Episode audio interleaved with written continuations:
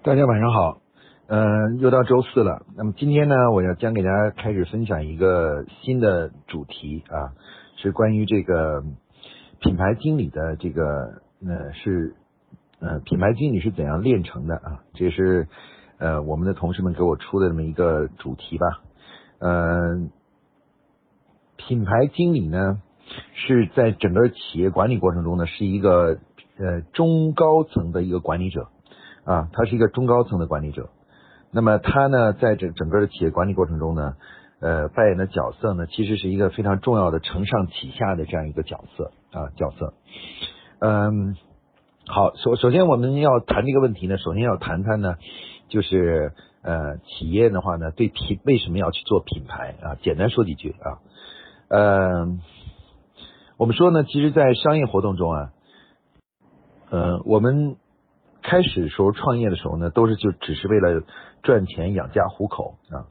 但过了这个时，过了这个呃这个阶段呢，当我们有了一定的财富的积累的时候呢，其实我们就开始认认识到呢，自己所做这个工作呢，其实是呃逐步就成为一种事业了啊。它实际上就是你做的企业也好，呃，实际上是你自我价值的一种呃一种证明吧，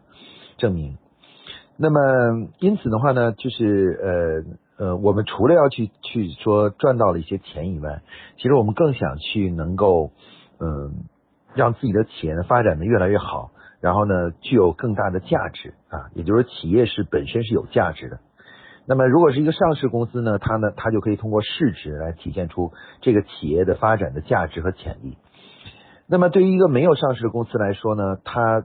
用什么来体现它的自我价值呢？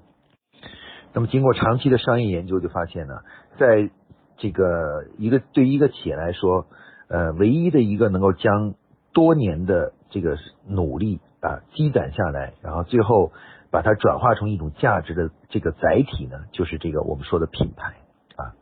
所以，品牌是什么呢？品牌其实就是一个你多年的。创业一直到发展努力，可能工作二十年、三十年做一件事情，那么最终呢，其实你你这些努力呢，每一年的努力呢，其实都会浓缩在你所打造的那个品牌里面啊。换句话说呢，如果你的企业是没有一个品牌的话，那么你呢，永远其实都是在创业，因为做一天呢，反正你就赚一天的钱，哪天你一旦不做了。那么其实，嗯，就是别人也很难接手，也接不过来啊，接不过来。所以说呢，所有的企业其实要想让真的把自己的企业当成一个事业来做的话呢，呃，打造自有的品牌呢，就变成了一个非常重要的课课题啊。那如果你想让自己的企业拥有价值呢，价值然后逐步的增长的话呢，不简简单单是靠销售额的增长，而更重要是靠什么呢？是靠能够不断的提升自我的品牌价值。那么正是认识到这一点以后的话呢，这个国际公司啊，在呃经营的过程中啊，就开始提出一个概念，就是建立以品牌为核心的营销管理体系。换句话说呢，就是说，当我们度过了这个创业的这个生存期的时候呢，我们就需要呢去呃开始呢把打造品牌、不断的提高品牌价值，变成什么呢？变成了这个就是我们奋斗的这个目标。啊，奋斗这个目标，呃，那么大家，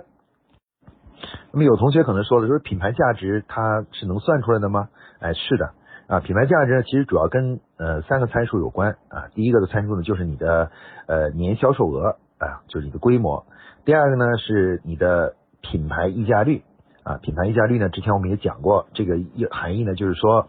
贴上你的牌子。啊，你的你你能够使你这个某一个产品能够价值能就是销售的价格能增长多少啊？比如说一个东西卖一百块钱，没有牌子的卖一百块钱，那把你的牌子贴上去以后呢，你就卖两百块钱了。那你的品牌溢价率呢，就是百分之五十，也就是说，在你销售的价格中的百分之五十都是由你的品牌带来的啊。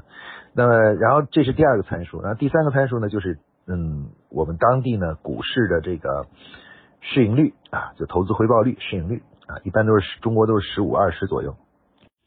所以每家企业其实都可以算出自己的品牌价值来，就是说拿这个你的拿你的销售额乘以这个你的品牌溢价率。像刚才我们假设，比如某一家企业现在销售额是一个亿，它的品牌溢价率是零点五，就百分之五十都是品牌带来的，呃，一百一个亿乘以零点五，然后再乘以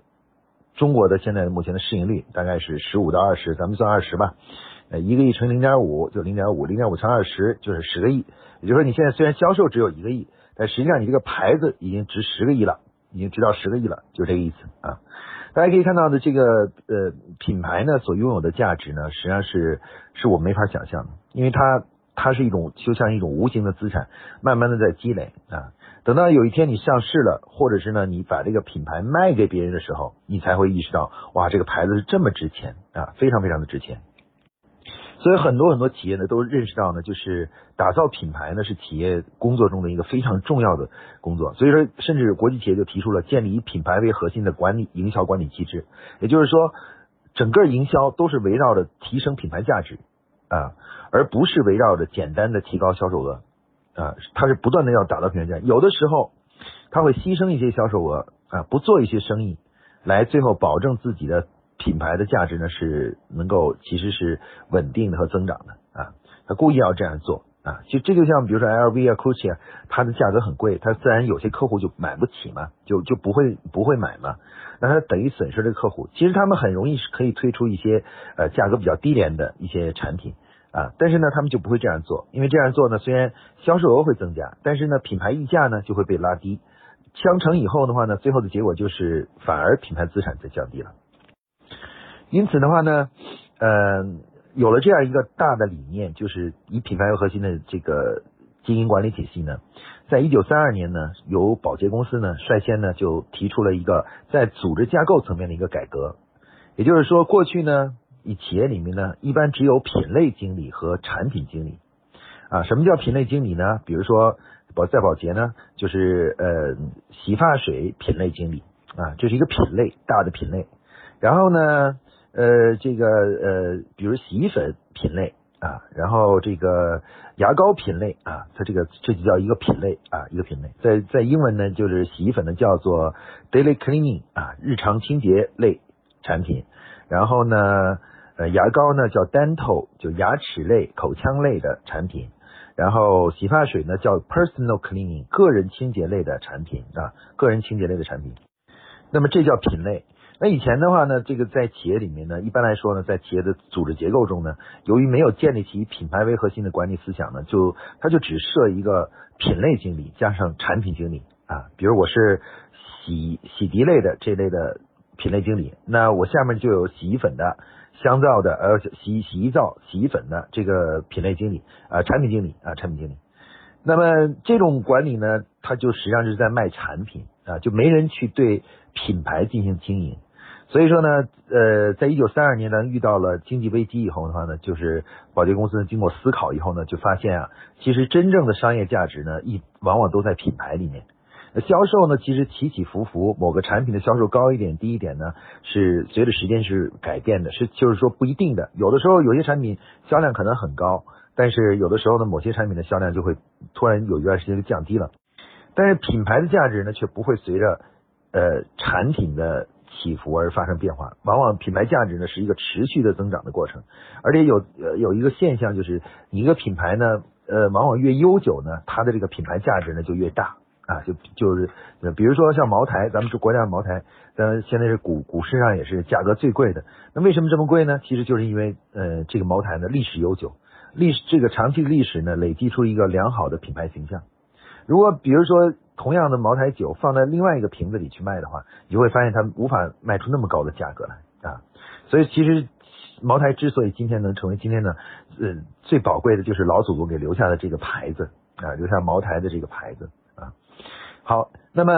有了这样一个大的理念和组织结构的设想以后呢，有一个重要的角色在一九三二年就诞生了，就是我们说的品牌经理啊。那既然你把品牌作为你营销的工作中心了。那当然，品牌经理就变得极为重要了。得有一个人真正对这个品牌负责，呃，包括每天监监控着他的这个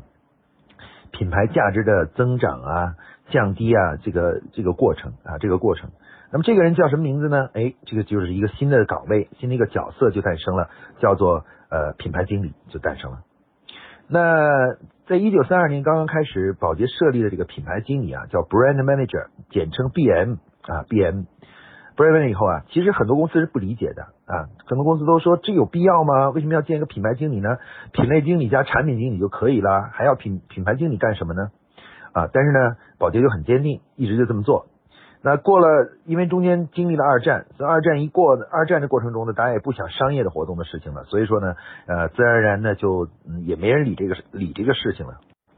那么二战之后呢，当这个经济复苏起来以后啊，然后这个很多很多企业开始渐渐认识到了，就是慢慢理解了这个关于品牌经理的这种含义。到了一九大约一九八零年左右的时候呢，这个就是全美啊。绝大多数的公司啊，就可以说百分之七八十的不同类型的企业都拥有了这个一个很重要的岗位，叫品牌经理，叫 brand manager。比如说像医院，哎，它会有一个 brand manager，品牌品牌经理啊，品牌经理。然后像那个，比如说呃幼儿园，哎，它有一个 brand manager 啊，这个品牌经理啊，品牌经理。那品牌经理呢，已经开始慢慢慢慢的成为了很多很多企业呃这个都。认同的和一个特别特别重要的一个角色啊，这样一个角色。那这个角色的话呢，那个呃，人们在呃认识到很重要以后，就开始探讨这个角色到底是一个什么样的一个角色呢？那么，如果你深入探，我们深入探讨一下，就会发现啊，呃，其实品牌经理呢和过去的产品经理呢。和以及这个就是销售管理、销售经理呢，是有很大的差别的啊。很多企业经常把这三个角色混淆在一起，认为品牌经理其实就是和就是应该是呃，或者是认为是产品经理，或者就是推广经理啊，或者是怎么样的。其实，那么品牌经理到底是什么呢？它的本本质是什么呢？呃，其实呢，如果我们把这个商业的企业的商业价值啊，视为有形部分和无形部分的话。啊，就是企你的一个企业有一部分的资产呢是你是有形的啊，是看得见的。那有一部分资产呢是无形的。那么其实呢，我们说品牌经理这个设立呢，它是当企业认识到了企业的无形资产其实是在总资产中的占比是最大的。当人们相信了这一点的时候，品牌经理这个角色诞生了。那实际上，品牌经理是这种无形资产的管理者。他实际上管着这个，就是这个品牌中浓缩的这个无形资产。它和事实有时候就是一个 logo，几个字儿啊，几个字啊，但是它里面蕴含着巨大的价值啊。那么呢，很多企业后来之所以设立品牌经理，就是认识到原来我们的企业最大的价值是无形的，而不是有形的。我们看到那看到的东西其实都不值钱，而真正值钱的东西是什么？是那个品牌啊。那个牌子才是真正那个真正最价值价值最大的啊，它而且是长久有效的啊。那任何其他的有形的东西，过了一段时间以后都会折旧，然后就慢慢变得不值钱了啊，甚至厂房什么都变得不值钱了。但是呢，只有品牌啊，历久弥新啊，只要你好好经营的话，它的价值就最大化啊，最大化。那么品牌经理是什么呢？他是一个无形资产的管理者。那么也就是说，他们他是呃，他不同于销售。也不同于产品，因为产品和销售人员其实都是在管理着能看得见、摸得着的东西啊，就是呃的东西，而其实品牌经经理却在管理着这种无形的资产啊，这种无形的。那通过管理学家进一步研究，就营销学家进一步研究发现，原来品牌是什么东西呢？其实品牌呢是人们对一个一个事物的一种信仰或信任啊，信任进一步的发展呢，就变成了一种信仰。啊啊！你如果认为这个奢侈品，比如说像奔驰，你觉得它是一个很好的车的话，其实你你会觉得只要是奔驰的车都很好啊。其实当然这句话说出来并不客观啊，但是大多数人都这么认为的。哎，这个奔驰这个档次一定很高，怎么样怎么样？其实奔驰也可以生产很便宜很便宜的很廉价的车的。为什么会出现这种情况呢？是人们，这是人们在。生活中养成的一个习惯，人们生活中呢判断很多事物的时候呢，不可能每次都做调研，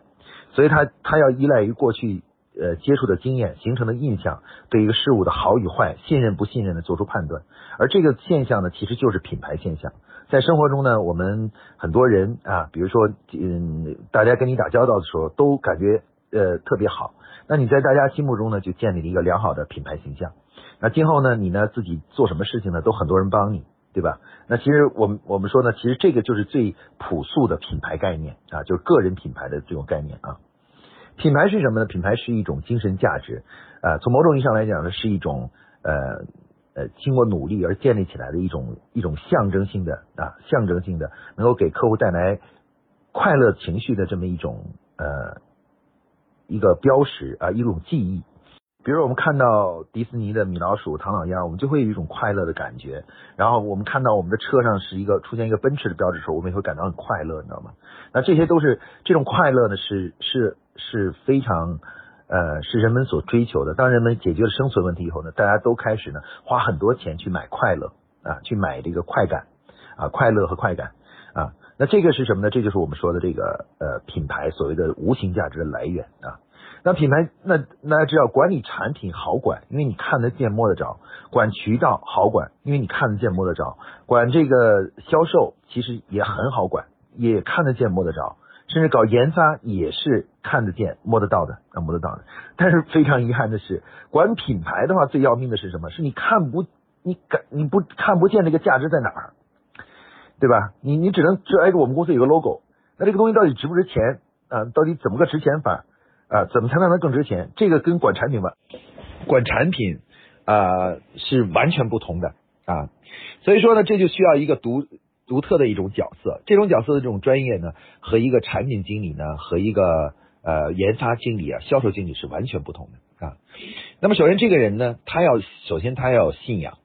他要相信无形的东西是比有形的东西更。有价值的啊，所以说品牌经理，有人经常问我说，品牌经理应该是一个什么样的人，你知道吧？那这个人呢，在我们很多人心目中呢，是呃，可以说是一个，他是首先是一个信仰很坚定的人啊。从某种意义上来说，我觉得品牌经理的第一个个性是有点像唐僧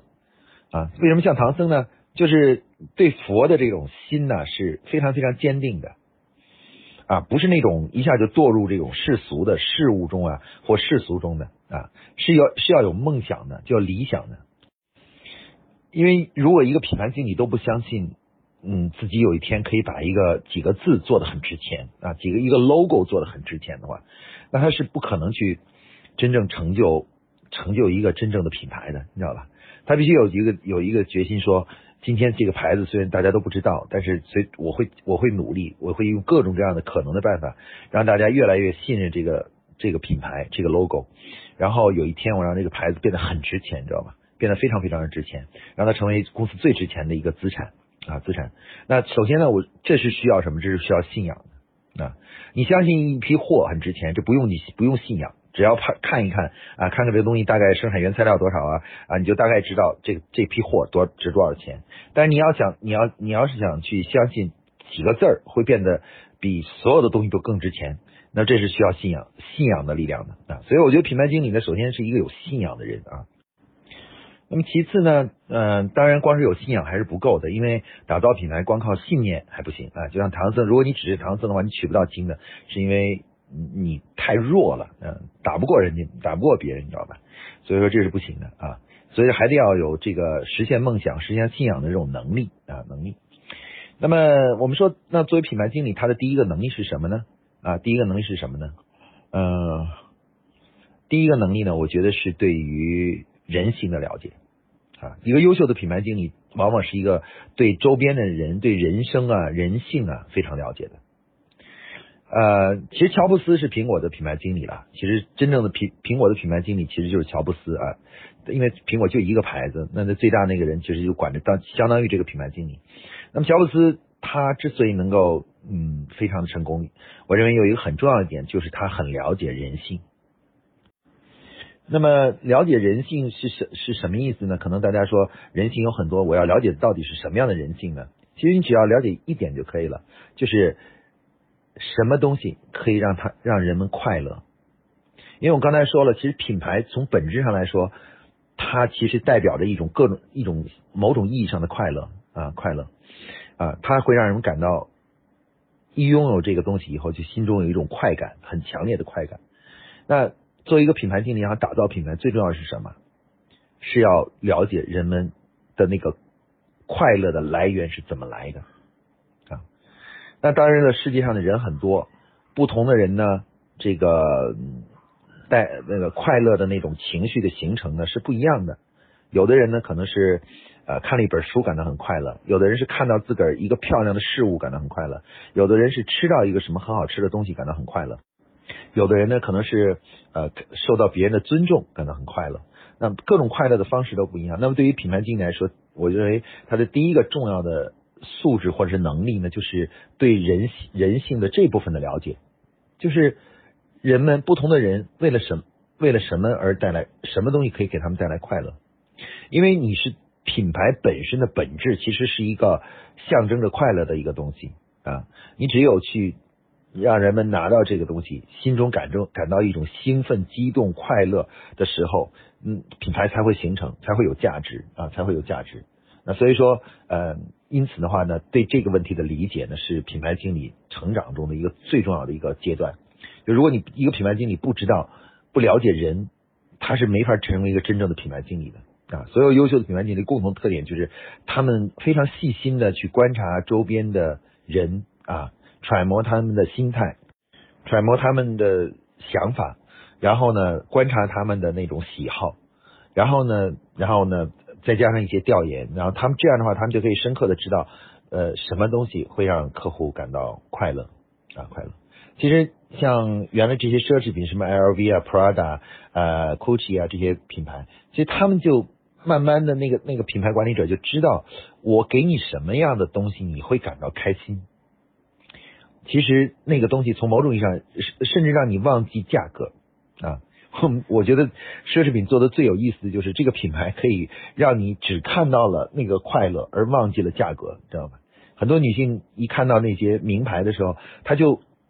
脑子里就会想象着，哎呀，我要不带着这个包有多快乐，而忘记了那个东西那么贵，你知道吗？或者是根本不值啊，没有人在想这个问题了。那所以说，一个优秀的品品牌经理，从某种意义上来说，是一个人性专家。那么品牌经理的这种。这个素第一个素质呢，其实是呃很本质的东西啊，就对人的深刻的理解。所以说，在选择品牌经理的时候呢，呃，我觉得从选人的角度上来说的话呢，呃，从呃概率学的角度上来说呢，一般来说呢，我们建议选择，比如说呃，如果是年轻一点的话呢，最好是由呃女性来担任，因为女性呢比较敏敏感。比较细致，而且也很注重自己的形象，注重周边人的东西，就是我们经常说的女性比较八卦，你知道吗？其实八卦是什么东西呢？其实你仔细想一下，八卦是都是关于各种人的形象的一个讨论啊，就是谁又干了什么坏事，谁又干了什么好事，谁又发生什么惨事等等，不管怎么样，它实际上呢都是在在去描述周边人的形象，你知道吧？所以女性对这个所谓形象啊，就是这个印象与形象的管理啊，是。呃，比年轻的男性呢是是有很有更多的经验啊，就很有经验。女性在这方面，这个品牌管理上，从年轻开始就经过训练，所以大多数很多很多女性在这方面都有一定的那什么啊。而且你看那个女性，你就知道了。比如你看到一个呃呃特别会打扮的，然后说话特别的会说话的女性的时候，其实这样的人肯定是适合当品牌经理的。为什么？因为她肯定是对人很了解啊。他不是说自己有多能干，但是他一定是很了解人。他要不了解人，正是因为他了解人，他会把自己打扮的很漂亮，而且呃很很那个得体，然后同时说话也很得体。那这些其实都是什么呢？都是我觉得是品牌经理一个潜质，因为这就是对人的了解啊，人的了解。那么如果是男性做品牌经理呢，那一定要等男性具备了这种细致入微的观察能力以后。他就可以做品牌经理了。那通常呢，这样这个男性要做品牌经理，一般都怎么也得三十到三十五岁以后啊，就是开始有了一些阅历，开始真正的成熟起来的时候，来担任这个品牌经理呢，就是最合适的，知道吧？啊，这是这是我们平常在说这个，就是呃男性和女性的一个差别上的一个点啊啊，这个男男性呢。呃，我我这个不是贬低男性啊，我只是说大约应该在三十五岁左右，可能能够更好的去理解啊，理解这个就是呃怎么去管理好形象啊。我们看到很多年轻的。呃，人呢，可能有的时候并不是很注重，比如周边人怎么评价自己啊，自己穿的怎么样啊，呃，形象好不好啊，呃，那个办公桌是不是很整洁等等，这些东西，这些东西都不不注重一些细节。那不注重细节的话，做品牌管理是很要命的，你知道吗？一定会一定会做做不出真正的品牌的啊，做做品牌。那品牌管理呢，它其实它是一个印象管理。就是记忆和印客户对人们对你的形象与印象的一个管理，你知道吗？所以在选人的时候呢，我刚才说过了，呃，男女年纪我都谈了，然后嗯，这个呃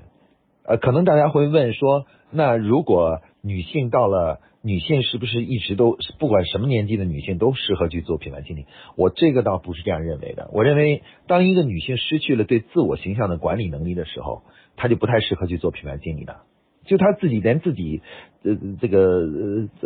嗯都打扮各方面都已经不注意了，或者也不太 care 了，知道吧？不太在意的时候，他其实很难在，他就失去了他年他他呃早年的那种那种那种东西了，你知道吧？就那种呃那种能力了，可能就失去了啊。然后另外一点呢，就是呃在选择的时候呢，从性格的层面来说呢，我觉得是呃那种呃怎么说呢？是他是要具有一种比较强的自我管自我形象管理能力。说到最后，其实品牌经理就是一个刚才我们说印象管理者、形象管理者。啊，他其实呃具体的工作其实都是通过产品经理啊、研发经理啊、销售经理管理啊，但是他在什么呢？他在管着整个这个品牌啊，呈现在客户面前的时候那个感觉和调性，所以有人有人又打比方说，呃，品牌经理就像这就好像是我们的服装的那个呃叫做有一种叫做个人形象搭配师啊，有人说，哎，我来帮你做个人形象搭配师。啊，我来帮你弄怎么穿衣服什么之类的，其实那个就是属于个人品牌管理者，也就是相当于你个雇佣了一个私人的品牌经理啊，品牌经理啊。当然，这个品牌经理的内涵比例还要更大一些啊，更大一些。那不管怎么说的话呢，我们说在选择品牌经理的时候呢，呃，性格呢很重要啊，呃，比如说过于呃过于这种学术不合适啊，学术人员呢太客观，缺乏这种感感性的东西。很难去成为一个优秀的品牌经理啊，就是他也许对产品本身是很在意的，但是对于美学就不是那么那个在意的。所以从学术，我不太认为一个学霸就一定能成为包，包括我这种清华的学霸就不一定能成为好的品牌经理，因为我们有的时候年轻的时候太客观，你知道吗？总觉得呃自己有本事最重要的，这外外形重不重要不重要，外外观啊或者一些行为的细节啊都不太在意，那这样是不行的啊，是不行的。啊，另外呢，就是呃呃，在选择选择性的时候，我刚才说了，就是呃，其实需要观察敏锐啊，然后对这个很多细节很注意啊，很注意自我形象管理啊，这个其实就是品牌经理在性格层面的一个重要潜质啊，重要潜质。至于他个人动手能力强不强啊，各方面其他方面能强不强呢？那个那个，我觉得是放在第二位的啊。第一位首先是具有很敏锐的观察，对人性的洞察啊，对人性的洞察，那愿意呢去。对形象进行管理，投资投入时间啊，投入时间。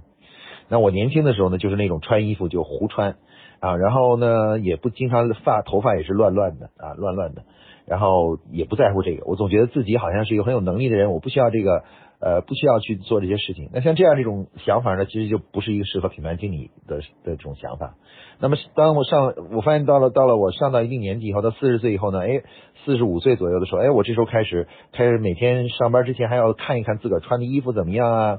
然后这个色色调搭配怎么样啊，呃，合适不合适啊？然后呢，包括胡子天天都要认真的剃掉啊，等等。那这时候呢，我觉得这时候状态就比较适合当品牌经理了啊，因为我开始真正懂得了。就是呃，感觉和嗯能力的这种关系了啊，就一个产一个企业，就是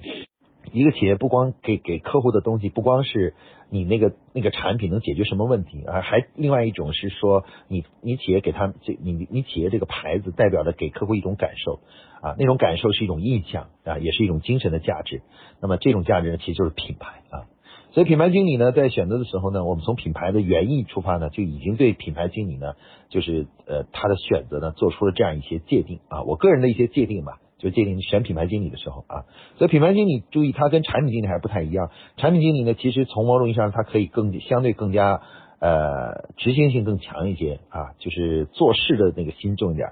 但是品牌经理呢，他是必须是一个